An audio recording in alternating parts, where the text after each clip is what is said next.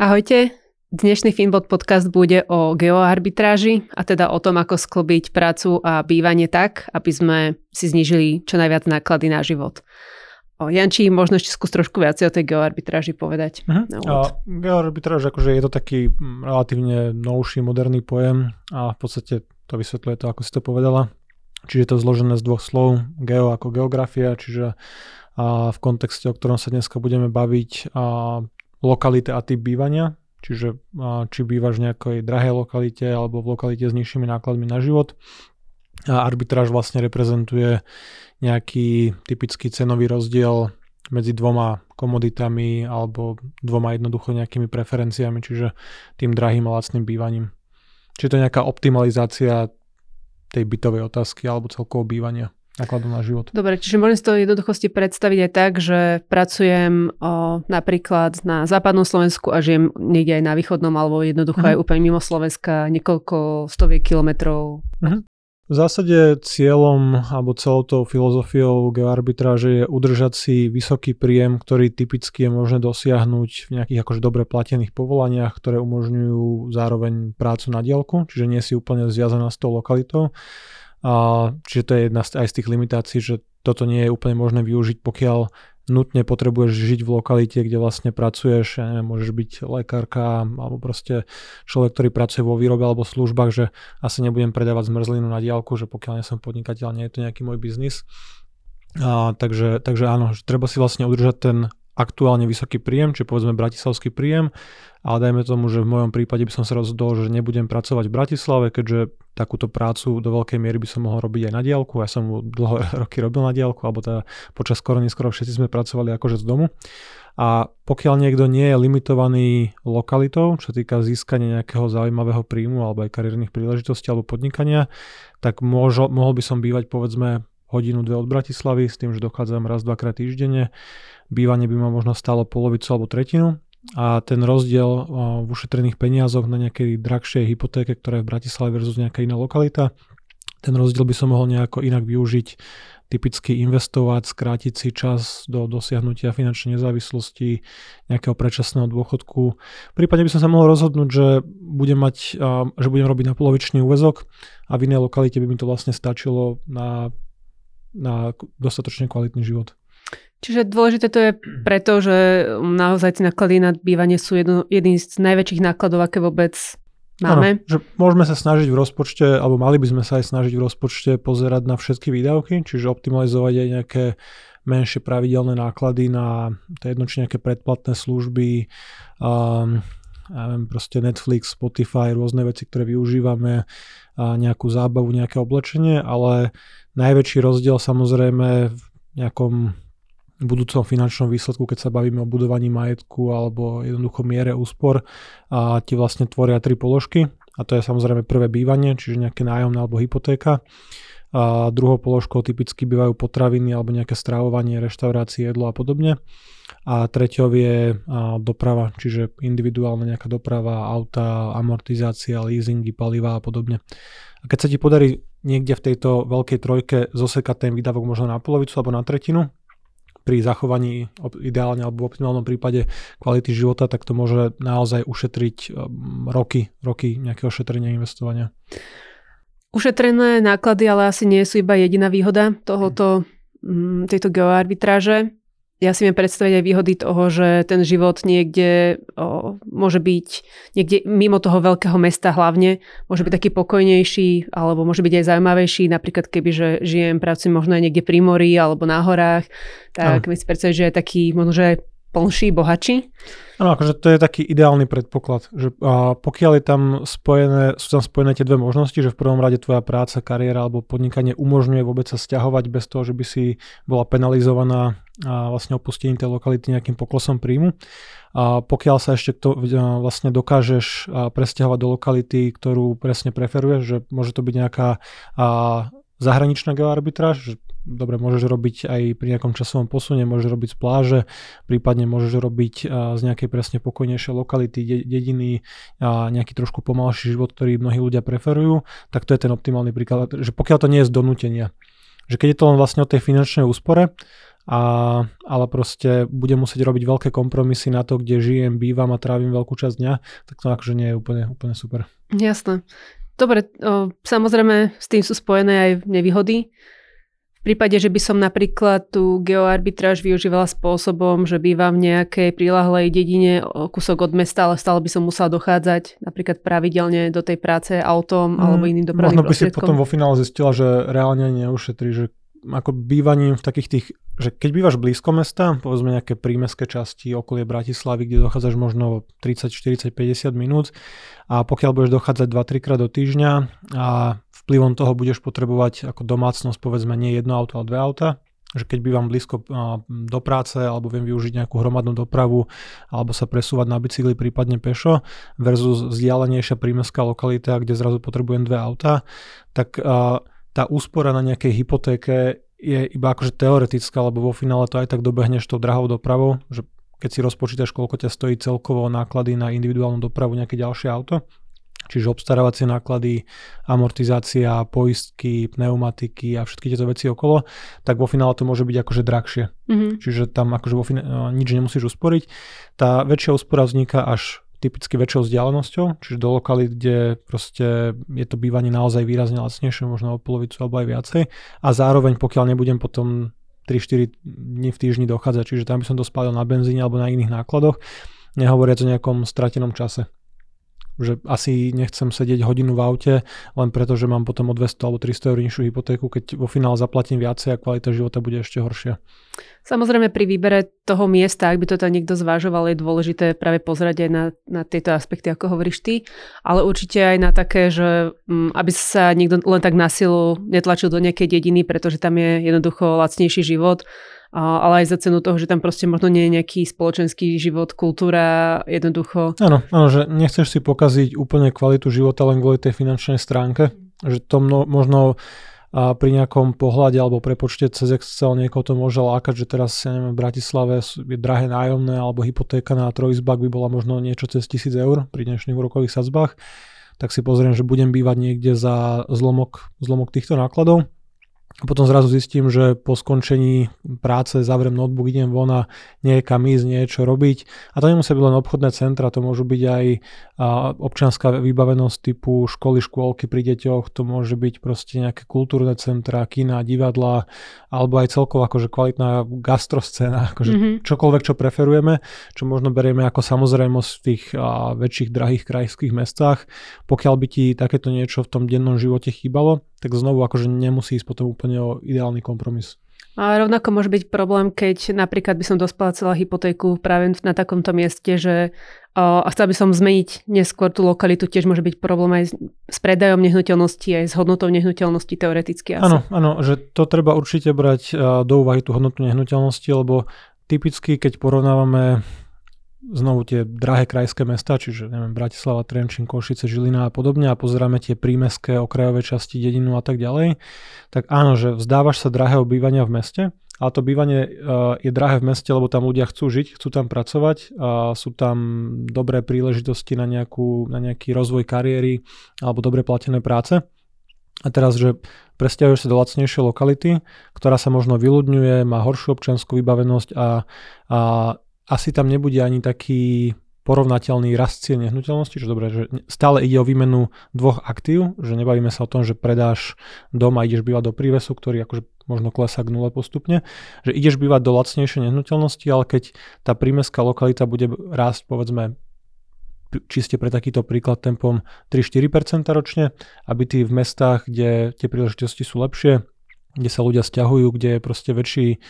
dopyt po bývaní, budú rast tempom 5-7-8%, tak ani z tej finančnej stránky by to možno nebolo lepšie rozhodnutie opustiť to mesto, lebo máš síce na jednej strane veľké náklady, veľkú hypotéku, ale pokiaľ vlastne tá hypotéka financuje aktívum, čo nehnuteľnosť akože určite je, a teraz keď v Bratislave by som si zaplatil 300-400 tisícové bývanie versus možno 150-200 tisícové inde, tak tá drahá nehnuteľnosť, keď rastie na cene, aj využitím nejakého pákového efektu, lebo vlastne máš nejakú hypotéku, nemáš ju 100% financovanú s vlastnými zdrojmi to bývanie, tak ten majetok o 5, 10, 15 rokov nemusí byť vyšší nutne len kvôli tomu, že mal som nižšie náklady na bývanie a teraz som vďaka tomu dokázal investovať mesačne dodatočných 200, 300, 500 eur do akcií, do ETF-iek, do indexových fondov. Keď si to porovnám s tou cestou, že by som stále býval v tej drahej nehnuteľnosti, v tom drahom meste, tak možno by som skončil akože vo finále lepšie. Vidíš nejaké nevýhody aj v prípade, že by niekto využil bývanie v zahraničí? Ako v zahraničí, tam ťažko povedať akože paušálne a určite pokiaľ vlastne možno narážaš na to, že niekto má nejakú preferovanú lokalitu typu chcem robiť na pláži, tak akože v Bratislave to nedosiahnem ani na Slovensku, že dobre, nemáme tu more, tak môžem robiť z Chorvátska, z Talianska alebo z inej lokality, čiže tam sa na to treba pozrieť individuálne, ale tých nevýhod alebo nejakých ďalších aspektov, ktoré treba zvážiť, je potom určite násobne viacej ako v tom scenári, ktoré sme hovorili teraz, čiže treba sa pozrieť na možno nejakú jazykovú bariéru, akože prirodzené samozrejme, a nejakú kvalitu života znovu, možno bezpečnosť, možno stabilitu tej meny, a pokiaľ by som zarábal v lokálnej mene, pokiaľ si zachovám možno ten slovenský príjem, a tak by to nebol taký problém. Prípadne treba zohľadniť aj nejaký daňový aspekt, že vidíme na sociálnych sieťach alebo kade tade, že ľudia sa sťahujú do krajín, kde sú nižšie dane, ako čo týka zdaňovania a nejakého aktívneho príjmu z práce, z podnikania. Myslím, že Dubaj má nulové dane vlastne pri takomto príjme. A zase na Slovensku tým, že vlastne takúto geoarbitráž alebo viac menej využívajú digitálni nomádi, ľudia, ktorí vedia pracovať na diaľku, čiže ITčkári, možno marketéri a podobne, tak oni aj na Slovensku vedia optimalizovať svoju akože tú daňovú stránku, tým, že sú to mnohokrát živnostníci alebo SROčkári a tie podmienky nie sú úplne na Slovensku zle. A zároveň pri živote na Slovensku vieš využívať veľmi dobré podmienky, čo sa týka budovania majetku, investícií, kedy vlastne máš po roku oslobodené od daní a zdravotných odvodov, investovanie do akcií, ETF-iek po 3 rokoch od nového roka, do podielových fondov a vlastne aj krypto bude po novom roku zdaňované len akože veľmi smiešnou nízkou sadzbou. Čiže z tohto akože treba sa na to pozrieť akože veľmi, veľmi individuálne, ale ja by som povedal, že je aj veľa nevýhod pri vlastne opustení slovenského daňového domicilu. Mm-hmm. Čo sme ešte nespomenuli, tak všeobecne je aj vôbec takéto opustenie rodiny, priateľov alebo toho miesta, ktoré poznáš, že predsa len aj tam môže byť. Možno, že spočiatku to tak ani človek nevníma, ale potom neskôr. Áno, akože tie sociálne väzby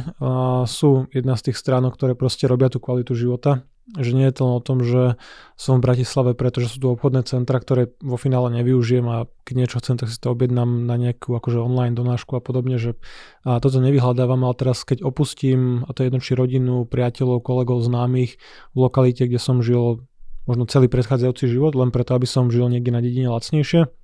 pokiaľ si nedokážem vybudovať porovnateľné silné väzby alebo jednoducho nie som ochotný pretrhať tie existujúce, tak akože môže to spôsobiť akože pomerne veľký diskomfort, problémy a že potom to za to úplne nemusí stať. Tieto sociálne väzby boli práve pre mňa taký rozhodujúci faktor, keď som nad takýmto niečím v podstate uvažovala. My sme uvažovali sa presunúť do okolia Liptova, lebo proste máme radi hory, prírodu, ale práve toto, že si predstavím, že jedného dňa by som potrebovala sa zbaviť detí a nemala by som po ruke žiadnych starých rodičov, ktorým som ich odovzdala alebo podobne, tak toto bol taký akože celkom dôležitý faktor. Že... A bolo aspoň to bývanie na Liptova akože výrazne lacnejšie? Bolo výrazne lacnejšie. Asi tiež nie je úplne lacná lokalita. Vieš čo, v tom momente, čo sme si hľadali, tak sme našli veľmi lacno, pekne vyzerajúcu novostavbu. Tá nebola akože priamo Liptovský Mikuláš, že tiež to bola proste nejaká liptovská dedinka v okolí, ale ten prístup k prírode a nedaleko Mary to bolo a proste akože tých možností, ako tam vyžiť, bolo z našho pohľadu dosť veľa. A pre porovnanie, že bolo to niekde v cene možno, že takýto dom, vlastne, že získaš dom, záhradu, pozemok, lokalitu peknú, že bolo to na úrovni, čo možno dvojizbáku v Bratislave, alebo... vieš čo, v tom čase, teraz si musím trošku spomenúť, v tom čase, keď sme to riešili, to bolo asi 3 roky dozadu, tak tam sme za nejakých 150 000 našli pekný bungalov, možno s nejakým 7-árovým pozemkom okolo, takže neviem, ak si ty ešte pamätáš, aké v tom čase boli nehnuteľnosti alebo ceny nehnuteľnosti, ale myslím, že v tom čase sa už aj za túto cenu dal nájsť dvojizbový byt v okolí Bratislavy alebo Pezinka, s ktorom som bývala. Jasné. Takže akože bol to dosť veľký rozdiel. OK. Akože ja som tú úvahu dotiahol možno ešte trošku ďalej, aj keď potom akože, to nedopadlo úplne tak, ako som si predstavoval. A že tiež som sa na to pozeral cez tú matematiku, cez ten prepočet, že OK, počas korony boli sme vlastne zavretí v Bratislave v trojizbáku s dvoma malými deťmi, hrali sa na balkóne v nejakom nafúkovacom bazéniku, tak samozrejme tak, ako všetci sme boli zbláznení a rozmýšľali sme nad sťahovaním, záhradkou, proste vypadnúť niekde von, získať nejaký väčší životný priestor. A vo finále som si to vlastne aj takto akože nejako robil prepočty, že aký by to robilo rozdiel, čo by som získal vlastne za byt v Bratislave, ktorý v tom čase mal možno cenovku niekde okolo, dajme tomu 250-260 tisíc eur. A reálne sme aj kúpili nehnuteľnosť cirka nejakú necelú hodinu od Bratislavy, kde vlastne išlo o taký rodinný dom, 7-árový pozemok, garáž, proste také akože celkom jednoduché a zároveň to vyzeralo dosť komfortne za približne polovičnú cenu. A teraz, že na papieri to vyzeralo ako fajn, jasné, 2-3 dní viem robiť z domu, občas sa viem presunúť po D1 do Bratislavy celkom komfortne, rýchlo, ale tiež na svojom príklade som zistil, že nie je to len o tej finančnej úspore, že dobre, tá hypotéka môže byť polovičná, mohol by som šetriť, investovať viacej, aj keď ako som povedal, že na druhej strane bývaš v drahšej nehnuteľnosti v meste, ktorá sa možno zhodnotí rýchlejšie. Ale mne napríklad akože veľmi chýbalo presne ten sociálny kontakt, že odrežeš sa, vykoreníš sa vlastne z jednej oblasti a ideš žiť možno aj do oblasti s trošku akože inou mentalitou, nie úplne mestskou. A teraz, že nechceš bývať úplne v lokalite, kde tí ľudia, ktorí sú v okolí, ti nie sú až tak mentálne blízky, nemáš sa s nimi možno o čom baviť, keď tam vidíš nejaké, aké strany tam kampaňujú alebo aké strany vyhrávajú vo voľbách, tak ti je jasné, že to nie je možno úplne tvoja krvná skupina a že aj napriek tomu, že možno my dvaja by sme vedeli robiť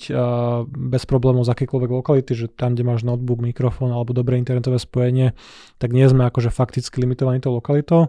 A my sme si to potom tak nejako zvážili, že nám to úplne nestojí vlastne za tú nejakú finančnú úsporu. Tak som akože opustil, vrátil som sa naspäť do Bratislavy a našiel som si vlastne tu nejakú alternatívu, čiže konkrétne akože prenájom rodinného domu, nemusím všetko vlastniť, znovu jeden taký trošku mentálny posun voči predchádzajúcim rokom a zistil som, že pre mňa tá myšlienka nebola tak úplne zaujímavá, ako to vyzeralo na papieri alebo v nejakej excelovskej tabulke. Mne to v podstate tak nakoniec kvázi vyšlo. Neviem, či sa to dá úplne nazvať geoarbitrážou, ale... Tak ty sa nesťahovala ďaleko od toho, kde si bývala a kde máš vlastne rodinu, známych, akože... Naopak, teda zostala som až prekvapivo blízko, s čím som ani nepočítala, ale vlastne ešte na strednej škole som mala veľmi dobrú kamarátku, ktorá vlastnila chatu pod lesom, keď sme chodevali vlastne celú strednú školu študovať, áno. A už vtedy ako tínedžerka som jej hovorila, že toto keď raz budeš predávať, daj mi vedieť a dala mi vedieť. A teda neviem, či to je úplne geoarbitráž, ale bolo to také skôr out of box thinking trošku, že vlastne nehnuteľnosť, ktorá je chata, ale akože normálne celoročne obyvateľná po nejakej rekonštrukcii. Hej, tak vlastne vďaka týmto rekonštrukciám, že to naozaj bude plnohodnotné bývanie, ktoré navyše spĺňa to, že čo my sme vlastne vždy chceli. My sme chceli byť pod tým lesom a v tej prírode. A zároveň sme blízko ľudia, zároveň to bolo za veľmi príjemnú cenu, takže celé dokopy to krásne sadlo. Čiže v podstate si ani nebola donútená akože presne bývať niekde takto na severe Slovenska a byť akože úplne ďaleko od práce alebo od tých svojich sociálnych väzieb a zároveň tým, že si to riešila kreatívne tú otázku vlastne bývania, tak získala si možno nejaký pozemok, nehnuteľnosť, nejaký domček, bez toho, že by si musela platiť úplne tie štandardné ceny, ako keby si kupovala rodinný dom v zastávanej oblasti alebo niekde nejaké prímestské bývanie, jednoduché. Treba ale akože povedať, že nie je to určite pre každého.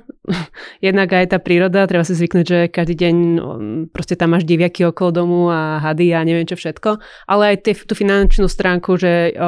banka nie je tak ochotná poskytnúť hypotéku. Do takej miery financovať, že nejaké väčšie potreba vlastných zdrojov. Áno. Hej, že to, znovu to treba akože zohľadniť do tých výpočtov, že banky logicky majú radi tak akože kvalitné bývanie, čiže ideálne nejaký 2-3-izbový byt alebo proste celkovo byty alebo dobré rodinné domy vlastne v mestách, kde vlastne vidia aj tú hodnotu v prípade toho negatívneho scenára, keď ten človek to nespláca, že áno, že keď chceš financovať rekreačnú nehnuteľnosť, že stále sme sa dneska, myslím, bavili skôr o tom, že vymením byt v jednej lokalite za byt v inej lokalite alebo byt za rodinný dom v vplyvom toho, že vlastne ide to lacnejšie. Ale áno, že pokiaľ vlastne pozeráš aj takéto kreatívnejšie možnosti, nejaké celoročne obyvateľné chaty, chalupy, chatky a podobne, ktoré si akože upravíš, tak treba počítať aj s ďalšími negatívami, že teraz financovanie, väčšia potreba vlastných zdrojov, že tie rekonštrukcie sú tam šialené, tam toho väčšinou treba oveľa viac, ako keď kúpíš. Áno, to som zistila ja, že som si tak na prvú obhliadku dom vyzeral fajn, proste trošku to prerobíme za 5, 10, 15 tisíc a bude to obytné. Naliali sme tam 25 a stále to nie je obytné. A iba, ale tak nie je strecha, nie je vnútro, nie sú podlahy, nie sú dvere, že staré okná a kurí sa drevom, takže je to také trošku akože iné ako Bratislava. Hej. Dobre, takže má to svoje nástrahy, ale ako ja napríklad to neľutujem, pre mňa je to úplne najlepší kompromis, aký som mohla vôbec nájsť. Takže dá sa tam niečo vymyslieť, ale treba byť trošku opatrný, musí a vyskúšať to bývanie v hocilom v podnajme chvíľku v tej lokalite, kde to chceš kupovať, tú nehnuteľnosť. To ja som spravil naopak, že my sme vlastne najprv zabezpečili toto bývanie a že kým sa to prerobí, tak budeme bývať akože v podnajme niekde v okolí toho domu, tak sme si našli nejaký byt na prenájom, taký menší. Tiež to nebolo úplne ideálne, ale teraz potom som zistil, že čoraz častejšie som nasedol do toho auta a šoferoval do Bratislavy, kde som vlastne strávil 2 hodiny v aute na diaľnici počúvaním podcastov a audiokníh, aby som sa proste vyhol tej lokalite, takže to nebolo preto akože úplne optimálne vzhľadom na kvalitu života a čas. Čiže bol by si na to prišiel, hej, aj pre to po nehnuteľnosti. Ja mnoho chyb musím spraviť na vlastnej koži, lebo hovorím, že tým, že som sa na to pozeral väčšinu času cez tie tabulky, Excely a proste akože to malo v teórii fungovať, však mám internet, viem pracovať, ale akože potom si sadnem do auta, ťahám do Bratislavy, aby som si tu objednal lepšie jedlo a bavil sa s ľuďmi o zaujímavejších témach, tak áno, to som nevedel úplne zohľadniť. No super, budeme zvedaví aj na vaše zážitky alebo skúsenosti s geoarbitrážou. Či ste ochotní opustiť rodinu a kamarátov pre peniaze? Dajte nám vedieť, sme na to veľmi zvedaví. Vidíme sa, počujeme zase v ďalšom podcaste. Ahojte.